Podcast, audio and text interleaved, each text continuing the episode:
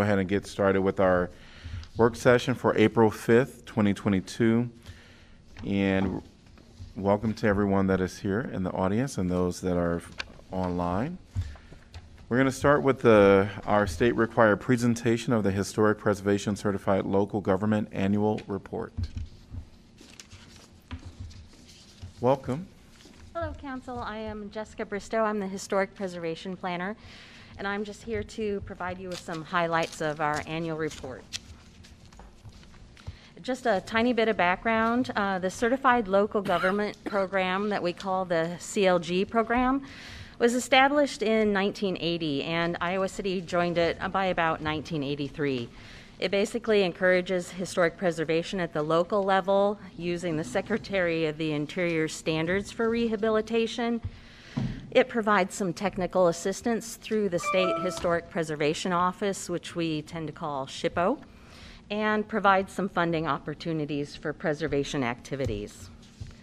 Iowa City has eight historic districts that are all listed on the National Register of Historic Places, and they're also locally designated we also have five conservation districts. That's only a local designation. There's no National Register component. We have 65 local landmarks. 45 of those are also listed in the National Register. This slide shows you some of our, or well, all of our districts. This slide has some uh, general information and one of my favorite images. It's hard to see here, but it does show the districts and little red dots for all of the local landmarks. Our commission co consists of 12 seats. Three of those are open now, and some of them have been open for a while. In 2021, we had 14 uh, commission meetings, and we have a, a, little budget from our NDS um, Neighborhood and Development Services Department for our annual mailing and um, travel and education expenses. We also have the Historic Preservation Fund. The report goes through and talks about what the work that we have done as a commission. And the first section, under number three in the report, talks about alterations that were done to properties listed in the National Register of Historic Places. We just uh, count those based on the reviews that we have done throughout the year. In uh, 2021, we had 41 of those. We also don't count certificates of no material effect that we issue or work on garages. So there was actually a little bit more than that. This is just one example where a permanent accessibility ramp was designed for the close mansion. Um, questions four and five in the report talk about our local landmark designation, and we did designate six properties in the calendar year, four of them in that 100 block of East College Street. Uh, we also have 410, 412 Clinton, and the Highlanders Supper Club. Number six in the report talks about properties that are only locally designated, so there's no national register component, that were also altered, and we count these also based on our reviews. So these are mostly local only landmarks or properties in our conservation districts. In uh, 2021, not in counting the certificates of no material effect or work on garages, we had 27 of those. This is one example. It's a house in one of our conservation districts, and the commission approved a screen porch addition to the back of it. Section 8 of our report is really about the work we do with public outreach and education, uh, providing assistance to property owners on preservation issues, working with other groups. We did have 108, 118 applications in 2021. That's the most that we've had, second only to the year of the 2006 tornado when we had an 120 applications. One of the biggest forms of assistance we have beyond reviewing and helping uh, with planning preservation projects is our Historic Preservation Fund. To date, we have given out 5,000 matching grants or no interest loans for properties on um, for projects on properties in our districts or locally landmarked. This just happens to be one example at 430 Ronalds where it went through this transformation using three different grants. Another big form of public outreach we have is our um, our annual awards program. Last year was the 38th annual. We held it in July. It was postponed a little bit. This year uh, would be 39th. We haven't started planning that yet. The last real section beyond the reporting on the commission are uh, challenges and successes that we have had throughout the year. Of course, we had COVID, we have the open positions on the commission, we also have some difficulties with lack of contractors uh, for people in the community. And um, then we have the 109 Market Street, which was a success the year before, but because of the um, the uh, agreement falling through, uh, it, it's now in one of our challenges.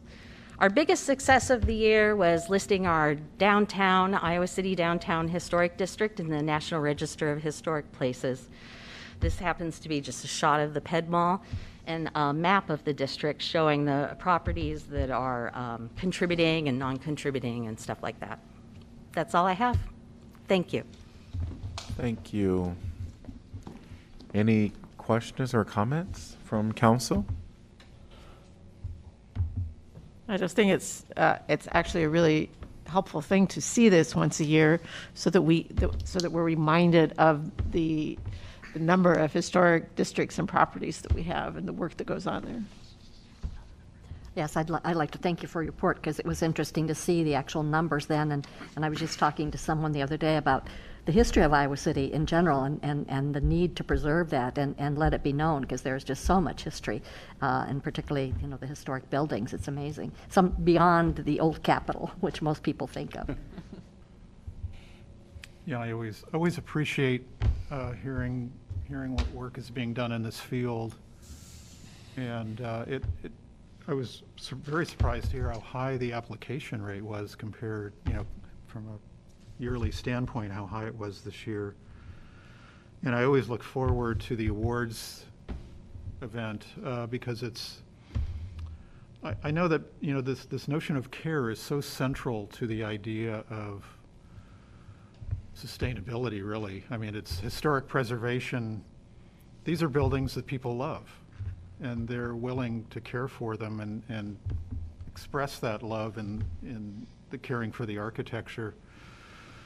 Uh, and, and so that, that, I don't know, to me, that's essential to, you know, preserving Iowa City's image and character and spirit. So thank you and, and all the commission members and all those in Iowa City who put such love and care into their buildings. Thank you so much. All right. The next item on our agenda is Forest View relocation proposal update. And I'll just give it to our city manager, Geoff Fruin.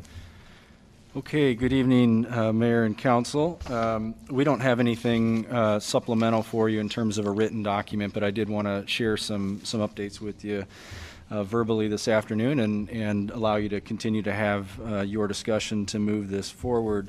So, uh, uh, as you recall from your last meeting, there were several questions raised that you uh, had asked staff to look further into, and I want to walk you through those. Uh, mostly, uh, you kind of lump those into two categories the, the eligibility criteria and then the method in which we are going to require documentation or not require documentation. Uh, so I want to I want to start uh, with the eligibility uh, piece of it. So what we've been able to do, or what we're currently in the process of, is trying to figure out um, how many households uh, were in the Forest View neighborhood at any given point in time over the last uh, couple of years. Um, the uh, Tenants Association, through the Center for Worker Justice, has provided us um, a very helpful document that that shows um, their accounting of just that, wh- who was there all the way from the 2019 conditional zoning agreement to current day. Uh, we also have our own utility records, which we are cross-referencing with that document. And then um, I have asked, but I have not received uh, from the um, owner of the of the park as well. And I'm hoping to have those three data sources to really make it very reliable and and and certain who was there when. Um, but but just looking preliminarily at the the document that we got from uh, the tenants and and the city. Uh, utility records, there appears to be a little discrepancy, but very minor. So, what you might expect in something like that. So, we're pretty close. And I'll walk you through the different points in time uh, so you can get an idea how these numbers have changed. So currently, um, uh, we have uh, between 55 and 59 um, households uh, at Forest View.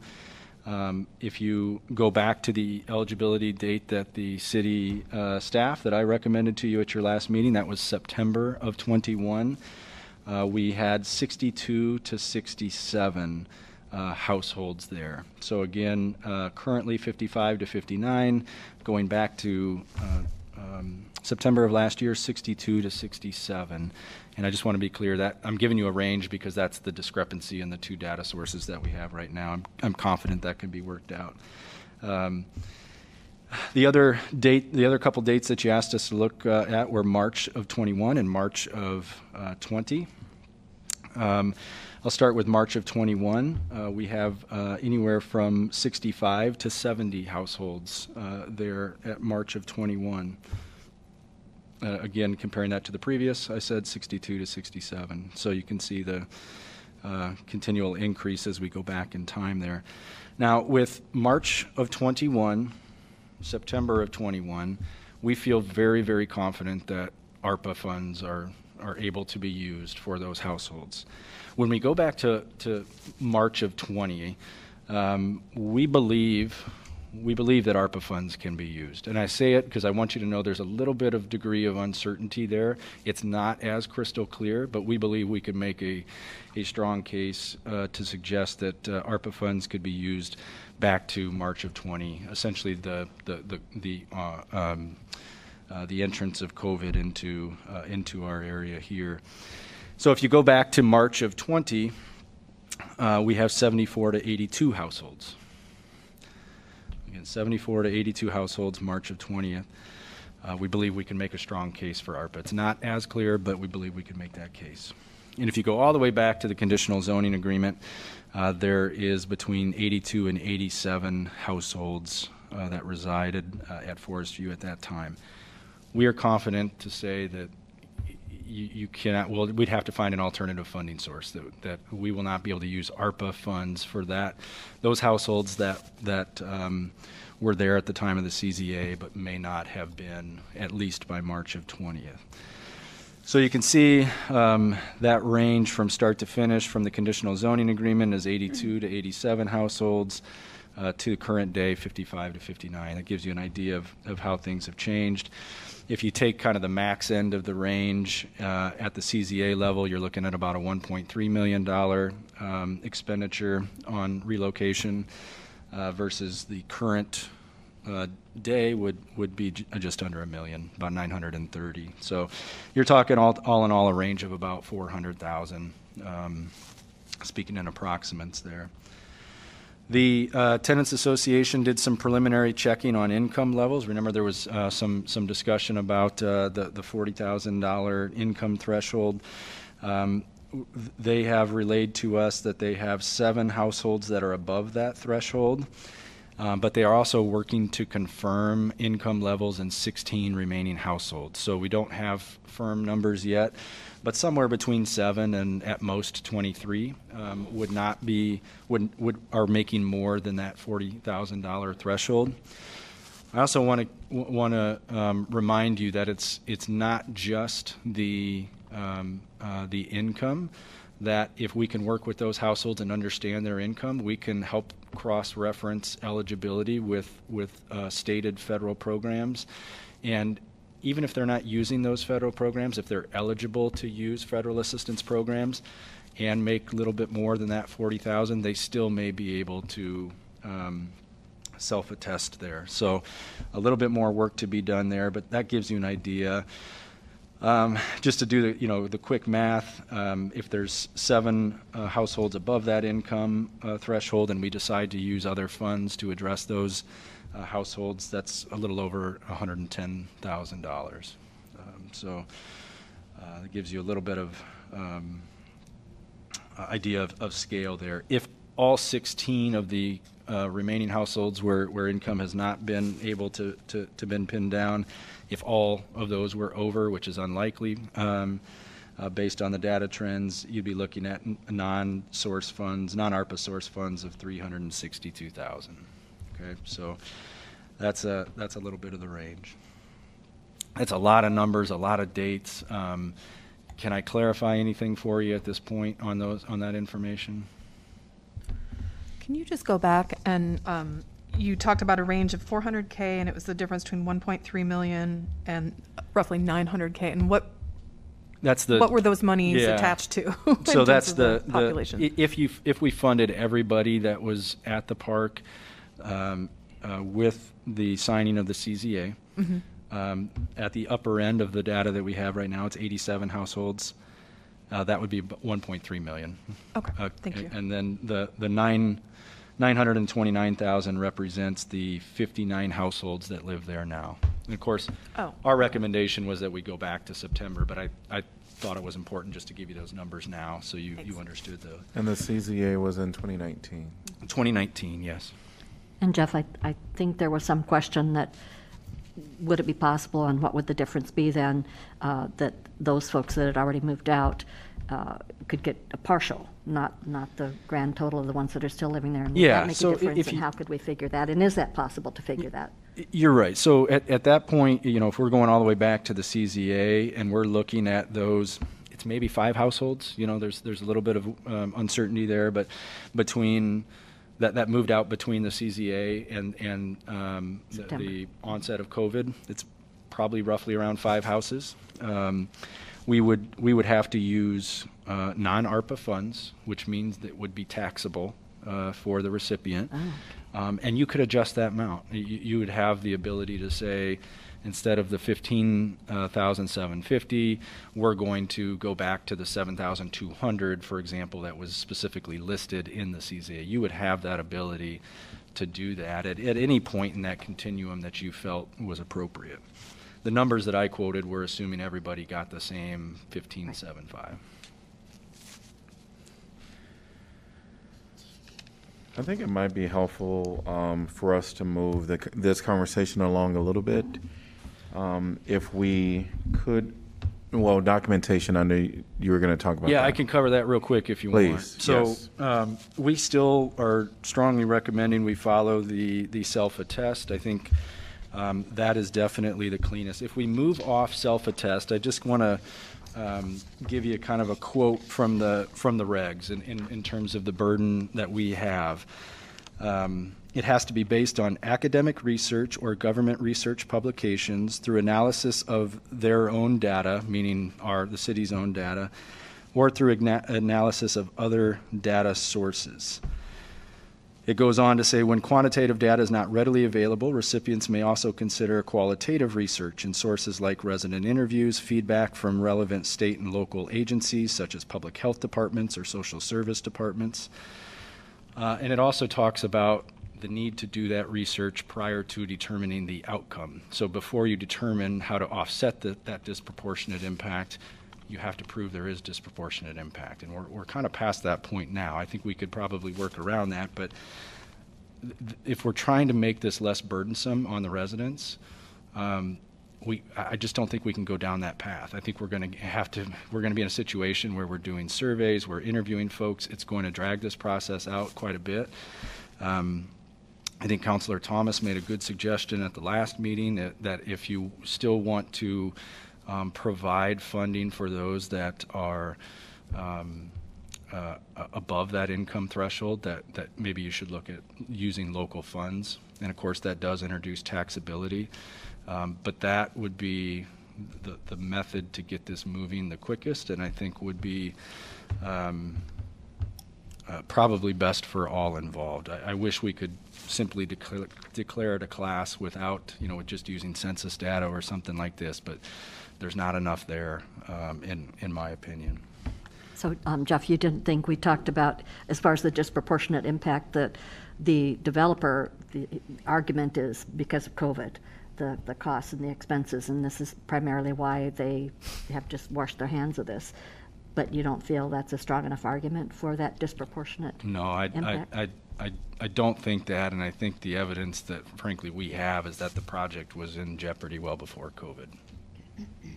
And, and unfortunately, I'm sure COVID did not help, but, um, uh, it, it may have taken a project that was on shaky ground and finally ended it, but, um, you know, our, our discussions with the developer really fell silent six to eight months prior to COVID starting.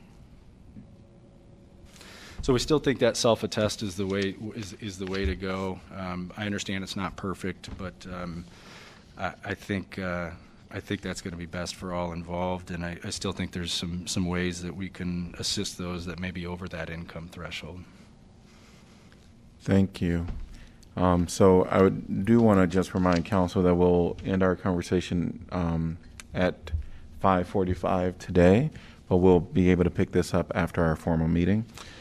Um, so, in order to maybe kind of um, answer some of the questions that are still lingering out there, I thought maybe we can tackle some of those first.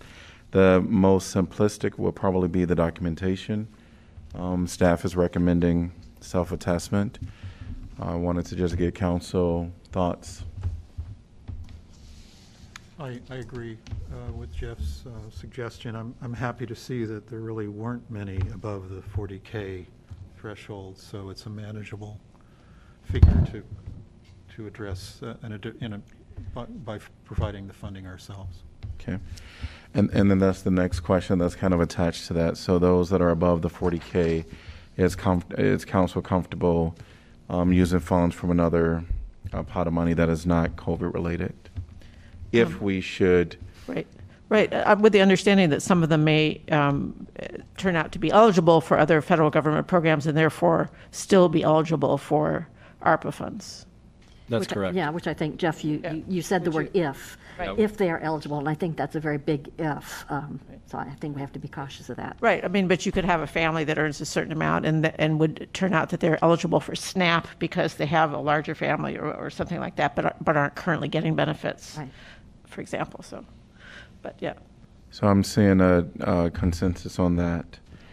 Um, and then the the one that may take a little thought process is really the time frame of who would be eligible for the funds. We have all the way back to the CZA, which is in 2019, um, up until current. Um, I don't know if anyone has any thoughts or suggestions.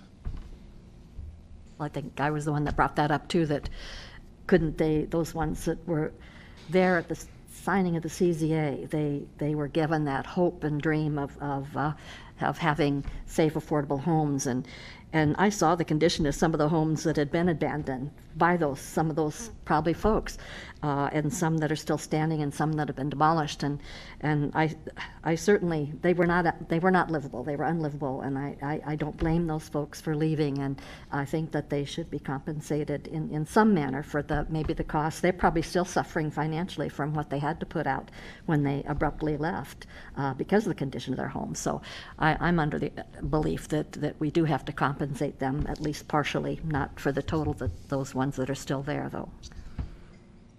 I do have um, at least some thought and a, proposal that I'll put out there, and I think um, take it with a grain of salt. You all can take it or leave it. Um, my proposal would be for everyone that's uh, been there within the 2022 year, get 100%. Anyone that was there during 2021 get 75%, and then 2020 gets 50%, and then 2019 gets 40%. That's just my throw it out there, and then we can, if if you don't like it, leave it and throw out your own thoughts.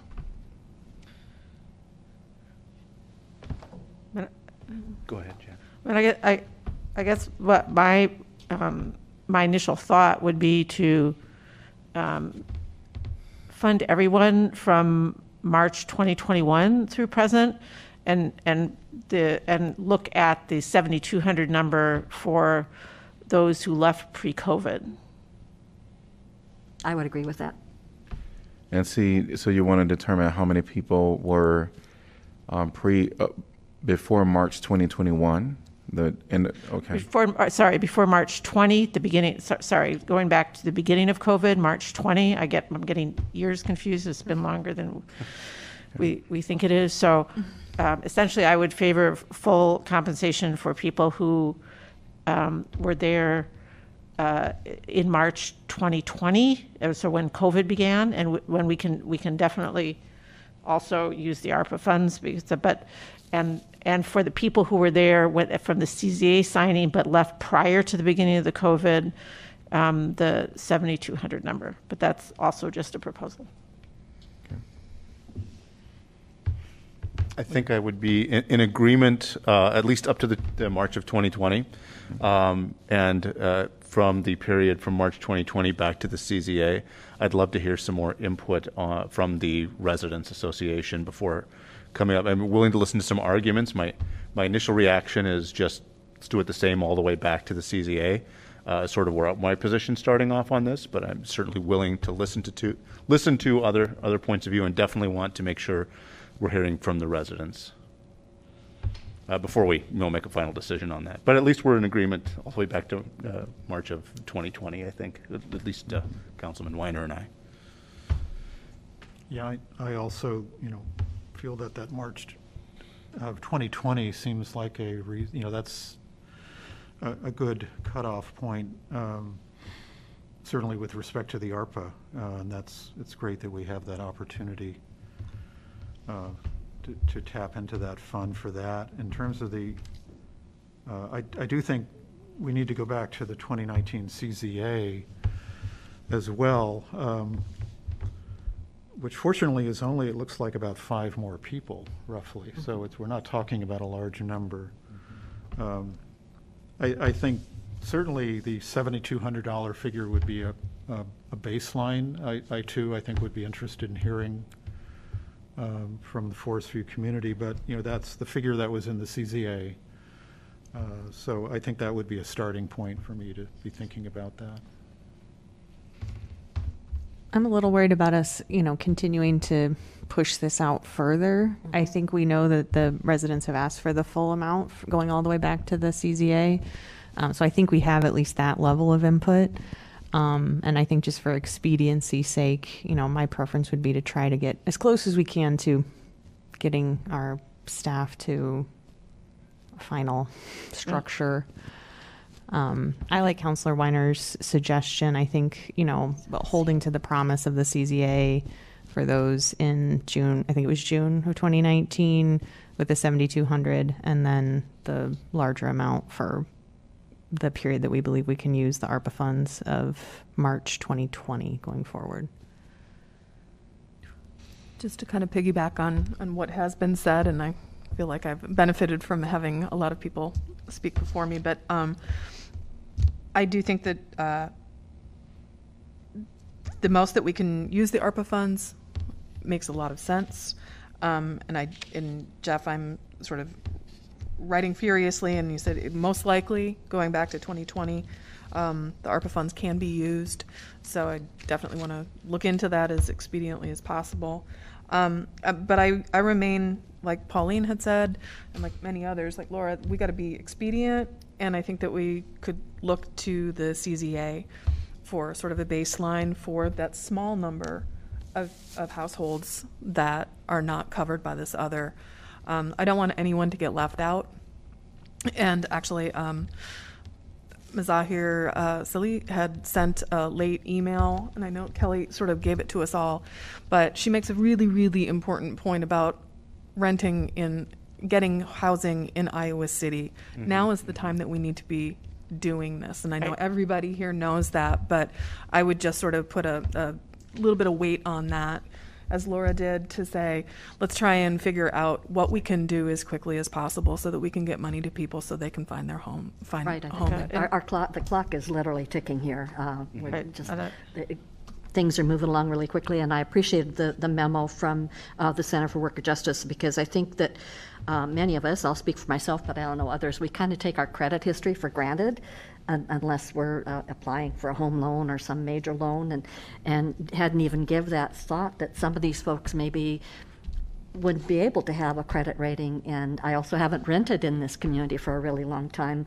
so I don't know, I don't know how many landlords require a good credit rating. Uh, so, so that's, that's something to really think about, and so she, uh, it was mentioned about the twenty, are we married to the twenty-five percent amount that you talked about, uh, to, to get to them initially, or could we go with the fifty percent so they have enough funds to actually pay up front for a rental unit, or, What I might say is Oh. that when we come from our formal meeting we're going to come back to our work Oh, okay, session. okay. And I think we can continue can- the conversation, and that'll be a part, that was Good. another item. Good. Um, just talking about, um, when we will distribute the funds and, That's a big concern. and what percentage. Right. So why don't we hold off until after, um, until, we'll, we'll conclude for now, and then we'll come back at six PM to start our formal meeting. Work session for May, uh, April 5th, 2022. And we were on the item of Forest View relocation proposal update. Um, And where we left off is really just uh, trying to iron out a few things. The last of the conversation where we were was really talking about um, the amounts for the residents. And I think right before we were leaving, um, there'll be another, there'll be some more topics that I think will, that will be included in addition to whatever else comes up. But one was a mention about um, the letter from the CWJ, or, and really the tenants, um, the Forest View tenants, uh, where they were um, essentially requesting 50% of the money of the funds up front. Um, and they gave some examples of um, the cost for down payment and uh, first month rent. Um, so,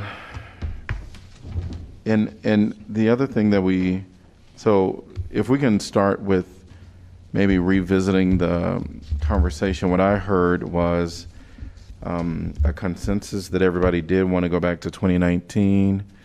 Uh, we had propo- I think the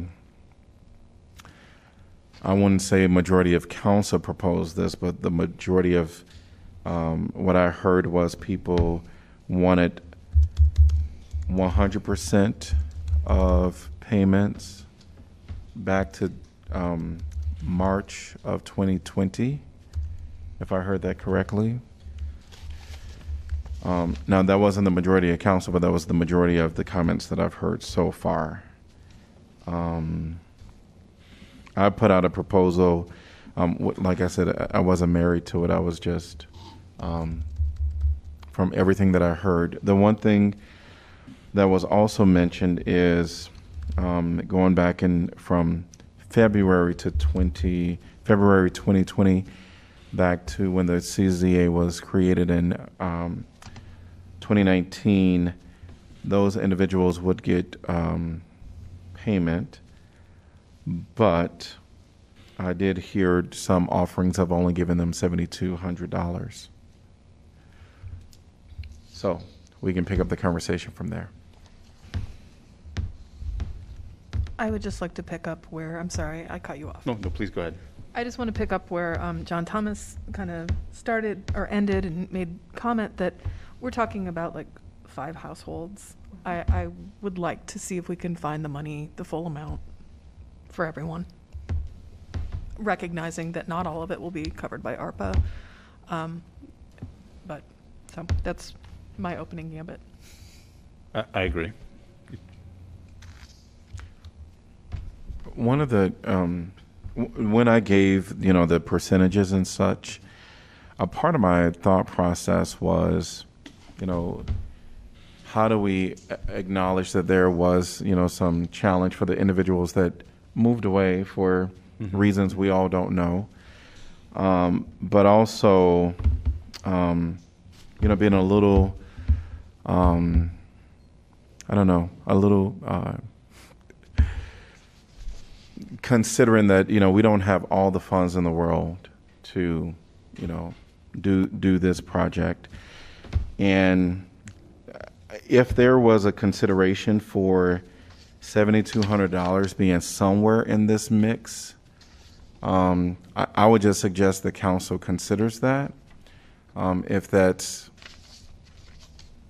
because that was you know a little bit of the the promise by the by the CZA. The other thing that I want to remind council is that um, even though we don't have a, a legal obligation to this at all, I, I know that we all feel morally that we want to do what we can for the um, for the tenants there.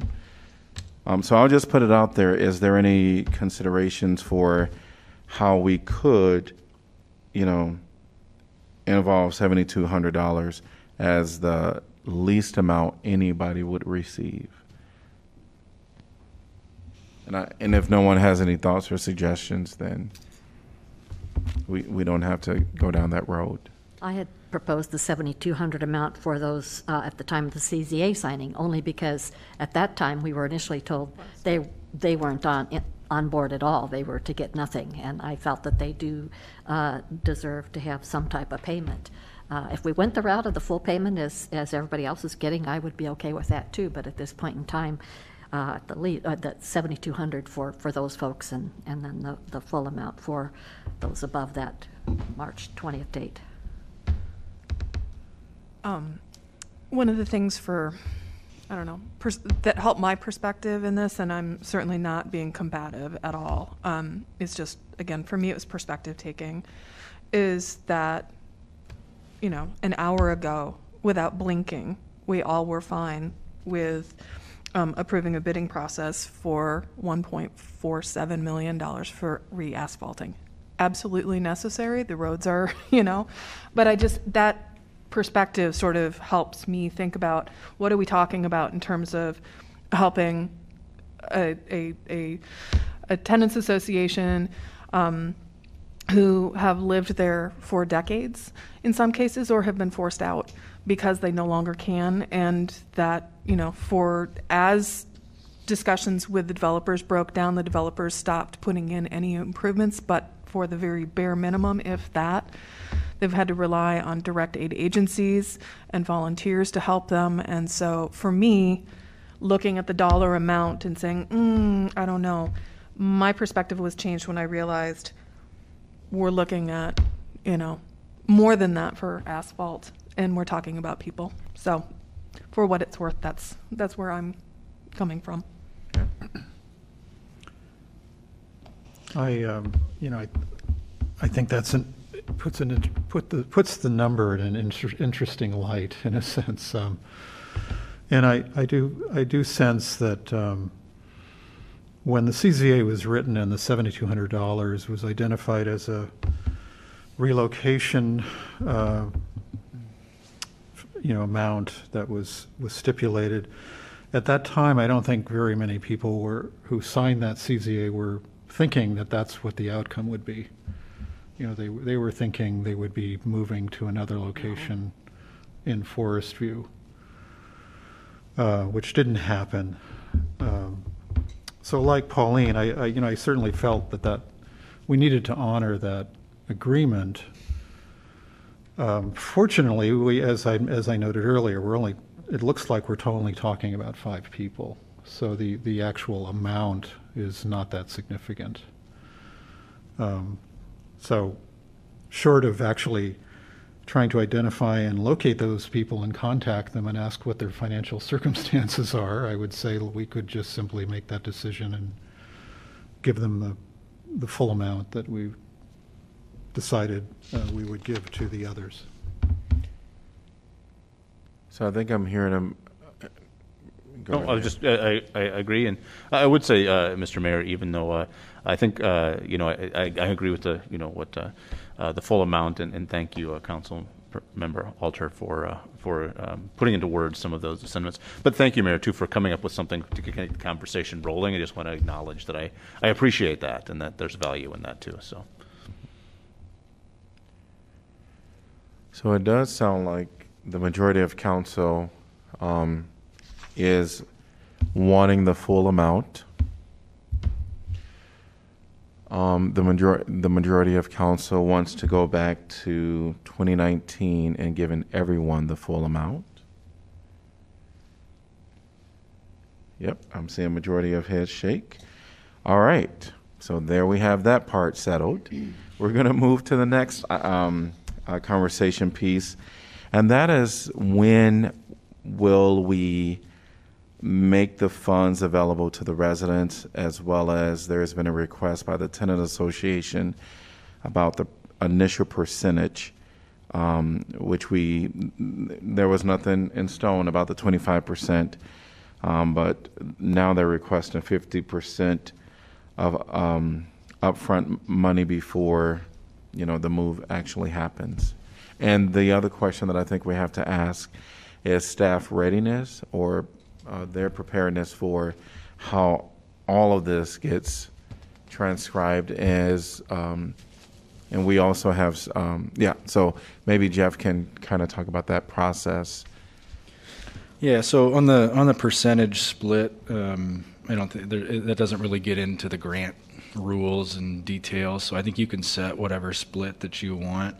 Uh, staff suggested 25 uh, percent, and we we thought that would be sufficient. But you're hearing that it may not be. So if you if you're comfortable bumping that up to 50 percent, I really don't have heartburn over that. Um, uh, and and I think you could you could do that. In terms of moving forward, um, I, I think based on the conversation that was held uh, today here, um, we pretty much will have all we need to to put together a program. Now. Um, uh, so our, our next step is going to be to move to formalize this in a resolution uh, for you so that you can officially vote on it. In the meantime, we've already started to develop some forms, um, explore what translation services may be needed. Um, so I, I, think we can move pretty expeditiously on this. Um, but we have to expect that there's going to be some some individual cases that are going to be tough to work through. So, what I would like to see us do is to try to move as quickly as we can to get the program rolled out.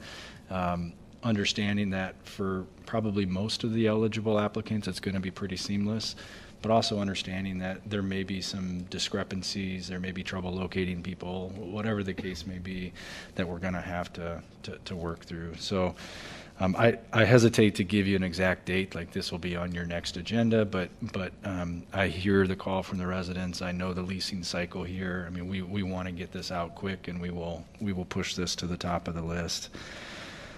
Uh, other than that, um, I think the, the, the major effort is just to reach out to some of our social service agencies and make sure that um, uh, they're prepared to assist and that we're prepared to provide them resources to assist. And so those may come at you um, uh, in a different way. I don't, I don't know quite yet if we'll have formal agreements with them that you'll need to execute or if we'll, we'll do that administratively, but that will be our next step. Now that we know the basic program parameters, um, we'll work with those partners to make sure that the residents have a place to turn for support in finding that next unit or, or um, connecting with other needed resources that they may have.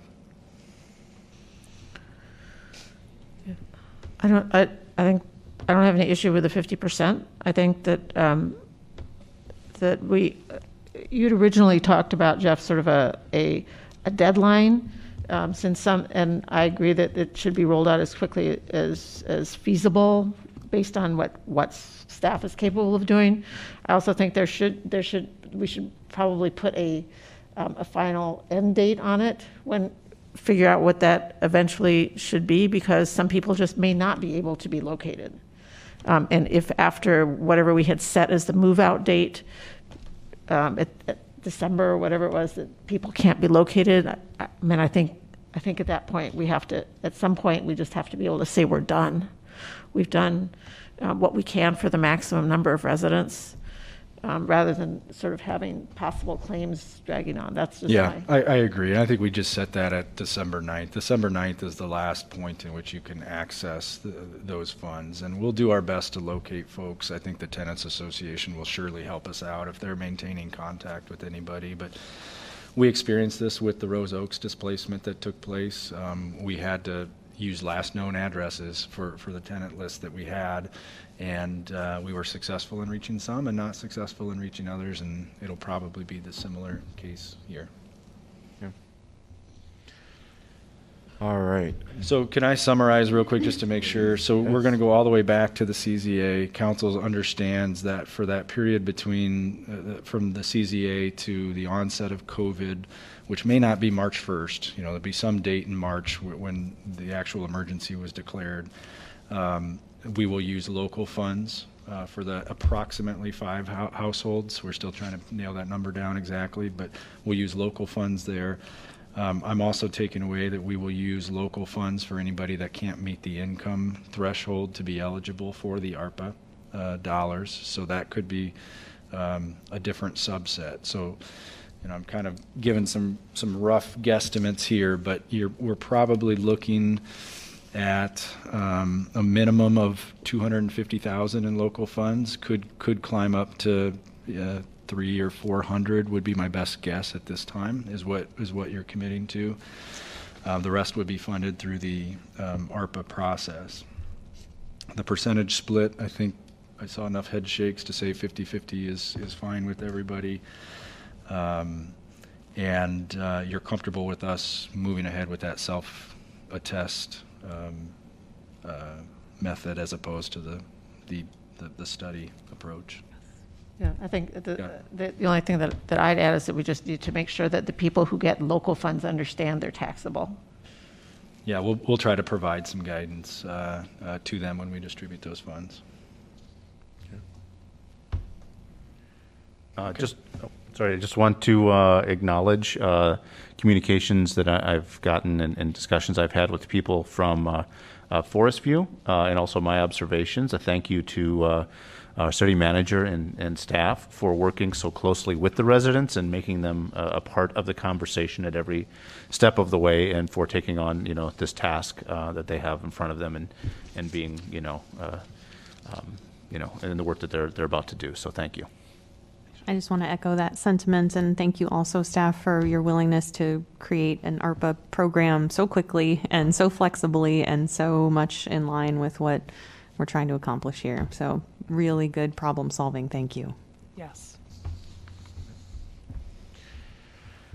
All right, if no other comments, we're going to move on to the American Rescue Plan update. And we're going to ask Rachel Kilburg to come forth. Hello, Mayor and City, Co- oh, is this off still? They'll kick it back on when you start. Oh. Hi, Mayor and City Council. Um, So my purpose tonight is really just to give you um, a status update um, on where we're at with our ARPA spending priorities. Um, So to do that, in your, um, in your, on your works, attached to your work session agenda uh, was a memo that I had drafted, kind of outlining that, that um, where we're at with each of these. So I'm really just going to walk through that. And then attached to that memo also um, was uh, the presentation that we had presented at a September work session. Um, and if you had a chance to review that, that really just um, provided kind of an overview of all of the public input that we had conducted, what we heard, and then um, ultimately our recommendations based upon what we heard. Um, and those recommendations uh, that we presented were agreed upon by council, and so those were broken out into really two categories. There, the first category was these emergent needs, these kind of um, uh, issues that needed to be addressed uh, rather quickly, and then um, a second category of strategic investments, um, which were um, some of those kind of more transformative, longer term, bigger picture uh, investments that we we saw value in using these funds for. So I'll kind of walk through each of these um, just to give you a sense of where we're at. So I, I know you're all aware that we were allocated 18.3 million. We have about half of that in the bank right now. I'd expect we get the other half um, later this spring. And we have made um, one funding sub-award, so that was to Mobile Crisis that you all approved a couple of weeks ago. So we have about 17.3 million remaining. Of course, we know that we have a couple uh, that are coming coming up uh, in in the coming weeks. Um, so then I'll go ahead and just start uh, kind of down the list. So first, direct payments to eligible adults. This is that one-time uh, payment uh, program that we have been collaborating with the county with, and we are just kind of buttoning up the details on uh, that agreement with the county um, and hope uh, to to bring that forward to you for consideration at your next uh, city council meeting. Eviction prevention, this was something that we had invested in uh, throughout the pandemic, um, and so we wanted to kind of look at ways to continue to, to meet this need going forward. We had kind of put these conversations on hold, um, knowing that the state had kind of indicated that they may also be using some federal pandemic dollars uh, to address this need, and they did make uh, announcement that they are going to be contributing about 22 million to a rapid rehousing program. So with that um, knowledge, we've kind of resumed those conversations um, and are looking at how we can kind of support that state's investment through um, uh, our coordinated uh, entry process as well as perhaps a risk mitigation fund. Housing repair and relocation, um, of course, we just kind of discussed that, so we'll uh, move forward uh, with the Forest View Plan in the coming weeks. Um, And then the emergency nonprofit assistance, um, this was something uh, that kind of we heard about immediately, kind of when we had done, conducted public input, it was still kind of in some of the height of that immediate need. Um, And so we heard a little bit uh, uh, about a need for some nonprofit assistance to, to meet some of that increased demand. We haven't um, necessarily been hearing that as much from the nonprofits. Many of them have also benefited from um, some other uh, uh, assistance sources throughout the pandemic and, and now.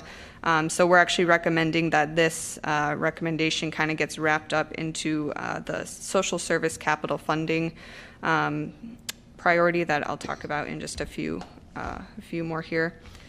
So then moving on to those strategic investments, um, the BIPOC Business Support Framework and Infrastructure, ASTIG Planning and RE Connect Collective is currently leading an economic inclusion study. Um, we hear that's going well and that they're um, really, really making a final push to kind of hear from everyone. And we expect that that will be done, um, will be will be presented to us in June of 2022. We also expect that will include some recommendations, which will kind of help guide us uh, in our conversation about how we want to invest in BIPOC business support. And then for social service needs assessment and capital funding, um, we have we've talked about doing kind of just a, a needs assessment of all the social service agencies in the area. We really think that in order for this to be successful, and, and the nonprofits agree, this this needs to be done at a county level. The county has indicated that they um, are interested in this sort of collaboration. Um, so uh, we we just would recommend that um, when council's ready to move this item forward, schedule a work session um, to discuss this. We would need to gauge whether the county is still interested in pursuing um, something collaboratively here. Otherwise, um, we would suggest perhaps exploring just the development of a capital grant program to meet some of those capital needs for nonprofits. Um, some of that capital funding isn't always um, funding that they can find through other uh, funding sources or grant programs.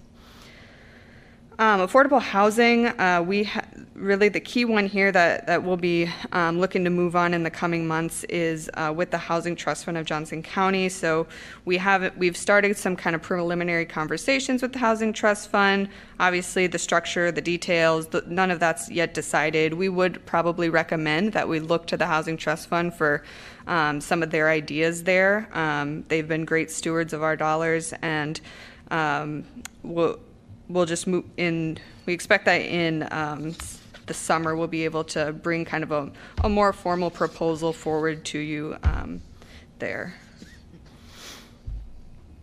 Mental health services, um, so this item was, uh, again, that subrecipient agreement you had approved a couple weeks ago with Community to expand mobile crisis outreach. Um, and we will continue to monitor that as we go forward. Um, the next few here, uh, workforce development, we had some great ideas brainstormed um, throughout our public input session, um, and we started a couple of those conversations as well early on. We, we would just need to revisit that um, as council directs us to. And then climate resilience, hazard assessment planning, um, again, would be something that would be pending a city council discussion. And then for small business, arts, culture, and tourism investments, we have a small business kind of assistance um, framework in place. So we, we would be able to act quickly on that if, if that was desired. Um, we've also um, talked a little bit about the, op- the opportunity to kind of bolster some economic activity uh, in the community um, through investing uh, with or a partnership with Think Iowa City. And then finally, just a reminder, of course, that um, we do have the option um, to uh, take um, some revenue replacement dollars. The Treasury is actually requiring us to, to elect to do so, um, either through a calculation or a standard allowance of $10 million. So that funding uh, does remain available for any needs that um, perhaps aren't as flexible um, within the, the kind of the guidelines of the, the U.S. Treasury. So that's just kind of the, the outline of where we're at. I'm happy to answer questions. Could- Could you explain again the, the last thing that you just talked about, the revenue replacement piece, please? Sure, sure. So um, the, the final rule, I'm, I'm sorry, the U.S. Treasury allows um, local governments um, to opt to um, take, to basically replace revenue that was lost throughout the pandemic um, to use for uh, the provision of government services. Um, they've been pretty intentional in their guidance that this is um, to, to do exactly that. So if, if there's a need in our community that um, we maybe can't necessarily achieve using ARPA funds because of kind of that stricter guidance in the final rule, um, this this has kind of presented itself as a way to to create even more flexibility within the ARPA funds. Um, so the there's really no the Treasury is kind of encouraging governments to take that as well um, in a way because it's it's requiring you to either uh, say that if we were to do this, we would do revenue, we would do a calculation of how much revenue we lost, or they're just streamlining it and saying, hey, governments, you can all say we have $10 million in lost revenue and rely on that as you go forward in the administration of your ARPA funds. Yeah, so, so the bottom line is technically, when it comes to the ARPA reporting, we are going to say we have uh, we're going to elect the 10 million. That's what most every city's doing. Um, we're going to elect to, to, to, declare 10 million as revenue replacement. We still feed that money into the same program, so the output is the same at the end of the day, but some of the back end re- um, reporting is streamlined. And also, um, we have more flexibility on how we can use those funds should should your priorities change over time. But if you see cities spending, you know, ARPA recovery dollars on road projects, for example, road projects aren't part of the um, uh, the, the final rule as terms of an eligible project but technically cities can declare the 10 million and then use that 10 million to to fund um, other projects. So for us, it's more of the back end. Um, it's kind of streamlined some reporting, but um, that rule came out after we set our priorities, and we're, we're marching ahead with those same priorities. Thank you. I think what's important for council discussion uh, tonight is you see all these topics. Some of them we're waiting on a study to be completed, or you know we're actively working through. But um, if you see other ones that that are a top priority for you, we can kind of bump some of these to the top of the list. Or if you see some that you want to revisit, uh, we have we have a new council. Um, obviously, we've got two two new members. If there's some things that you want to revisit, you certainly can as well. Or if you just want to redirect a little bit, um, you, you, can. Um, do that now. You can schedule additional work sessions, uh, but basically, we're going down this list as quickly as we can. Um, uh, to start implementation. So if you want to steer us in a different direction, it's just good to get that feedback and get those discussions going. I'll just throw out one thing that I've mentioned uh, to Geoff directly as well, which is one of the larger chunks we have as, as a possibility here is that social service needs assessment and capital planning or seed funding for initiatives. And um, I just said, you know, if we're going to be creating something like a grants program, just really being as transparent and communicative as possible, because I have some concerns that, you know, those um, who kind of know how the system works or who've been paying attention to this over time will be more likely to come forward with really cool ideas. We know that the need is always greater than our ability to to uh, support it financially, and so just making sure that we don't kind of put ourselves in a position where um, people are left out or organizations are left out um, because I think if if we don't do the needs assessment, there's some risk of that, but also, you know, just being communicative and being transparent, making sure people know this funding is there and we have an intention to use it. Um, I think as time goes on, we're going to continue to get proposals or ideas. So whatever we can do to make sure that's fair and equitable. Uh, I appreciate your saying that. I mean, I think one thing that we could do to ensure that is to essentially have have a um, a graduated rollout of those grants, so that you know somebody who's well prepared can apply early on, but then there will be space for others in in the next whatever the next periods are, um, if more if it comes to the consciousness to to the knowledge of others who didn't have that knowledge to begin with, and then have a chance to apply. So that maybe you only get one bite at the apple, but the others will then be able to.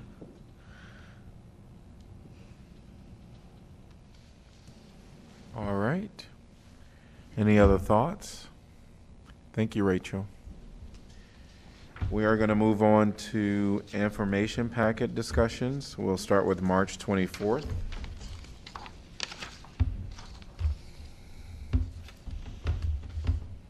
IP2 with the deer management annual report, do we have any flexibility or options? I remember campaigning and sitting in the audience and listening to the mayor talk about going back to the Natural Resource Commission however many times.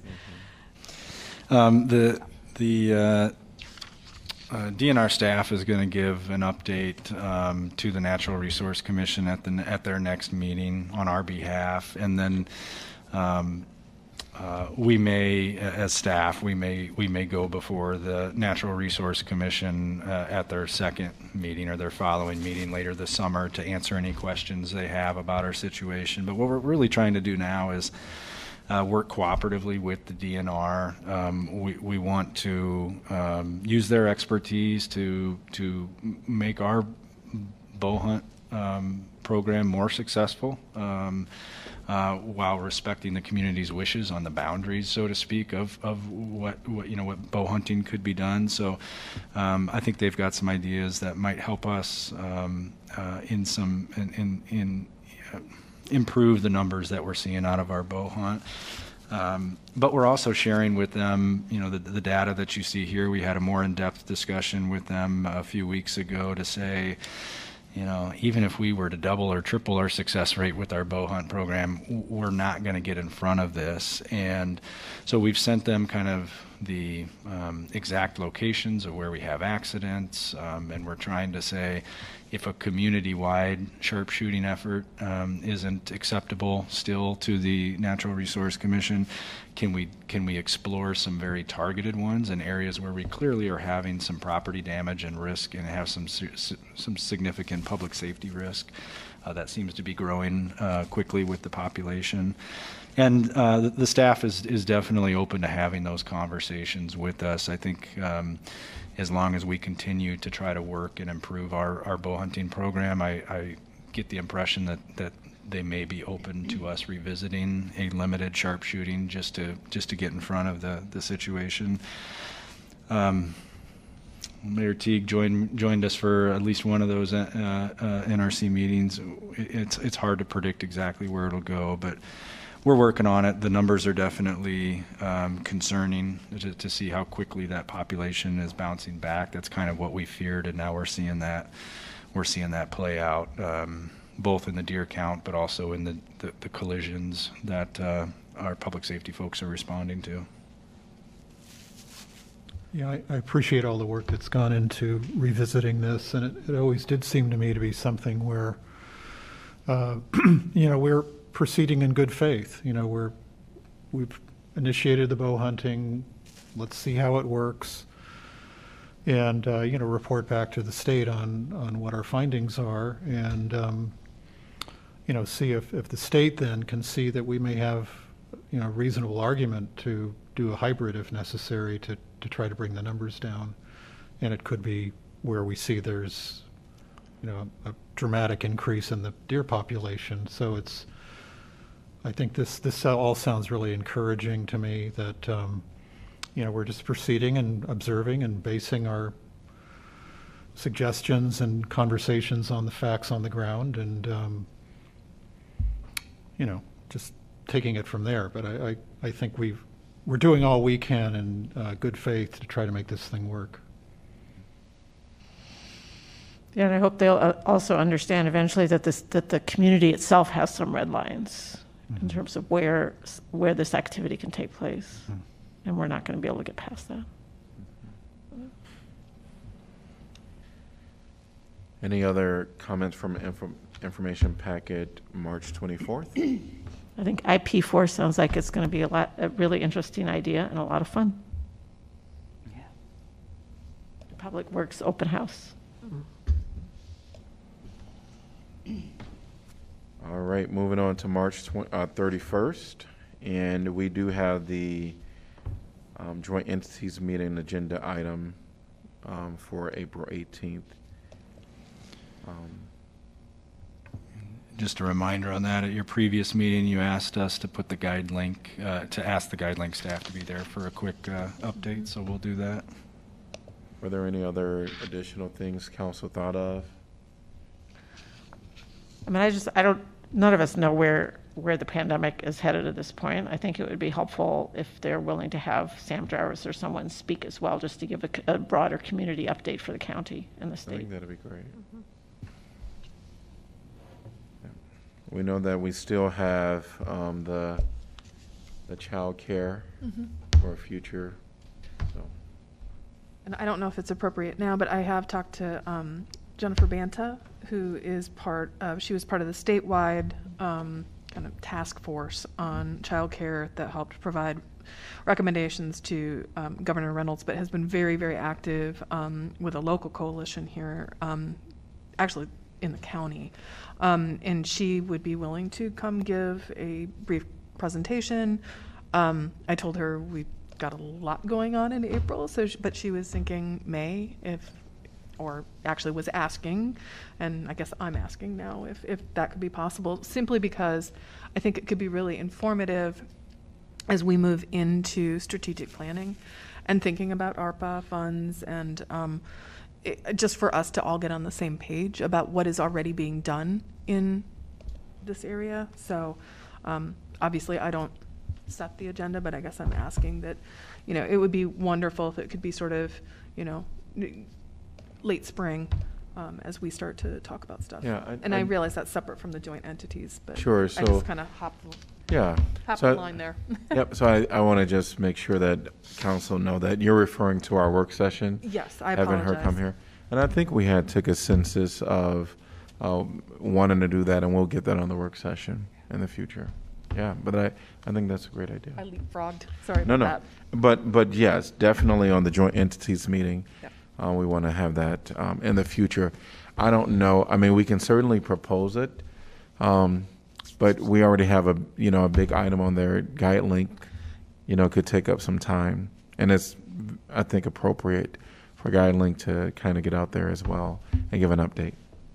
Yeah, just to be clear, I, I actually, I just, I hopscotched over and I went immediately to our work session discussion as opposed to talking about that being on joint entities, because I know that the last time we met, you did bring it up, and, and I know there's interest, so I think as we all get better information, then we can go forward, but no, I was not suggesting it again. Has the request to the county already been submitted for the joint, uh, for a GuideLink? No, not yet. School I board. was waiting to get more info. Okay, and uh, did we confirm that GuideLink is available yet, or not quite?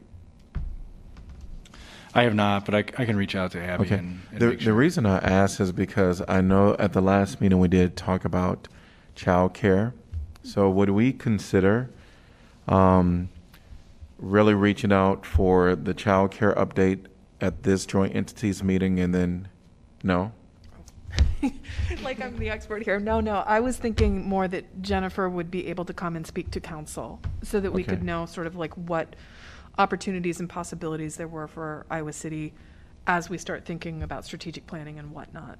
Um, All right, so I just want to make sure, your, your hope is that um, that conversation happens here first before it goes to the county, uh, the joint entities meeting? I wasn't s- thinking that we would do childcare at a joint entity. At, at all? Not, not this one, no, Okay. no, I'm sorry, that's where I was.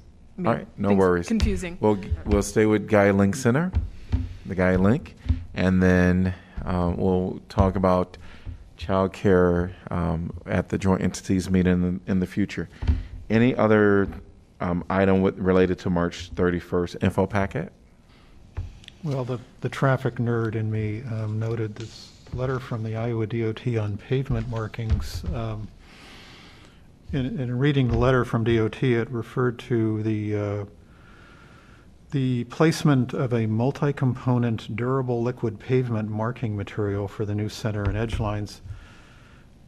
Do we know, do you know what that material is? The reason I'm asking is, you know, I've, I think I've raised in the past how I, I see our some of our pavement markings fade away very, very quickly.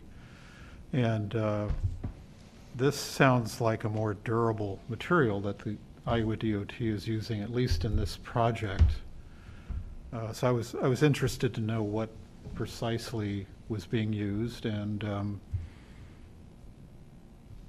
start from there, but but perhaps that kind of material could be used in those applications where we felt a more durable material was appropriate. We'll have to circle back to you on that. Yeah. Any other items from the info packet, March 31st? Guess I'd just highlight the electric bus bash on uh, April 22nd, which is Earth Day at Riverfront Crossings Park. Um, yeah, that was at IP 15. So excited to see that.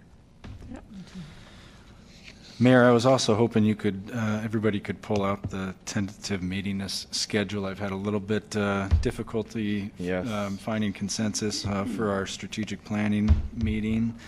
Um, It does look like that will have to be in May at some point, and again, we're looking for a half to three quarters day uh, that could work for the uh, entire council. Um, uh, I've got the dates in May that are open to the, the facilitator team. Um, I don't know how best to, to, to go about this. Previously, we were looking for Monday, Wednesday, Friday, starting at 9:30, and that's where we were running into some, some trouble. So whether we need to push that into an evening hour, late afternoon, evening, if that makes more sense, if you want to explore different days of the week, um, I'm not sure, but uh, the, the facilitators have some pretty good availability here, so uh, if anybody wants to throw out, throw out some days or ideas, I'd, I- It, does Wednesday work for people Are there any as a Wednesdays- starting? I I mean, are there Wednesdays that work for ECOG? Uh, So the 4th uh, and the 18th uh, are both, are the, are the only two that are open in May. And the 4th, the city attorney is, is, is not available. So the 18th could potentially um, work. I would be available on the 18th. That works for me. I'm good for the 18th. This is far enough out, I'll, I can do it. Okay. What time are we, um, yeah, I can do it. Do you have a preference on uh, time? So you have a council meeting the night before. Um, Would you rather uh, start 9:30, or would you want to push that a little bit? I'd rather not push it. Yeah. 9:30 is fine. Keep 9:30? And um, just for a time frame, what were we planning? Um, I would say um, we probably need a minimum of four hours. I'd like to say maybe, maybe plan on five, and, and maybe we don't get there, but four to five hours is probably what I would target. If that's, if that's too much, if, if other, if you have commitments or something, that's fine. Just let, let me know. We'll, we can put a hard end date. It'll just affect how we plan for that, that day. And what was the start time again? 9:30? 9:30. So we could do 9:30 and do either a break for lunch or a working lunch, uh, and, uh, you know, go, go to the early afternoon. Like a- Let's block off the day. Yeah.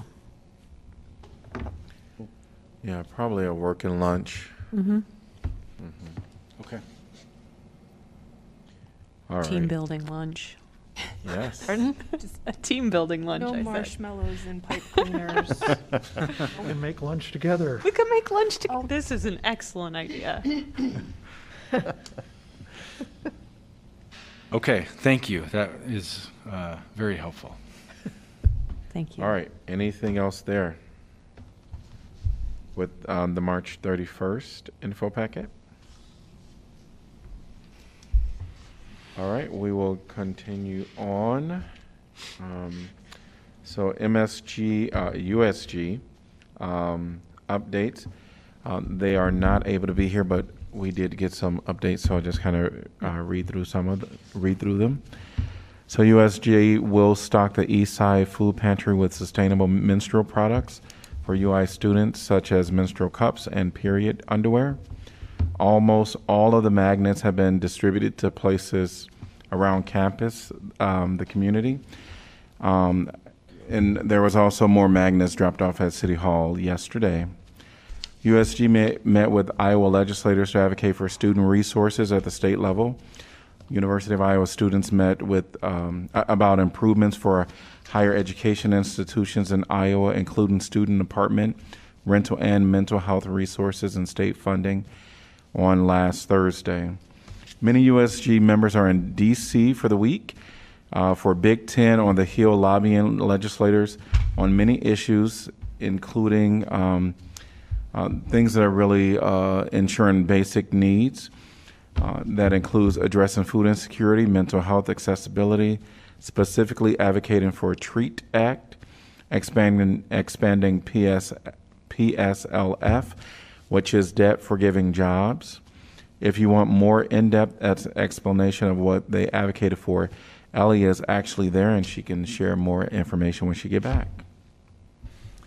30 rooms in the IMU will be available during the lease gap during periods, according to uh, Tanya Vilhauser at the April 1st off campus housing meeting. Still getting information on how students can apply to this from Tanya, as well as strategizing ways to get information out to students. USG voted to renew its support for a sustainability general education course that will be implemented university wide. And then Patrick Johnson and Vera Burkowski made an unopposed run for UI student, government president, and VP, and are elected for the 2022 through 2023 executive ticket along with many uh, senators. So we'll have our new people joining us um, this fall. Those are their announcements. Anything else for the good of the cause today by council? Just a reminder, we have MPOJC tomorrow, which I think is everyone except you, Mayor, 4:30. And there was a, um, uh, there was a JEXA meeting, um, which the, the budget was approved, um, also went through the audit report, and, I mean, one of the best things that JEXA ever did was, was transfer, it it appears for a whole variety of reasons, was transfer its essentially budget and accounting to the city of Iowa City, um, which has really, which has helped provide different layers of control and, and really accurate, and really accurate budgeting, and um, they got a great report from the auditor, so. Great. Anything else for the good of the cause? We are adjourned. Enjoy the rest of your evening.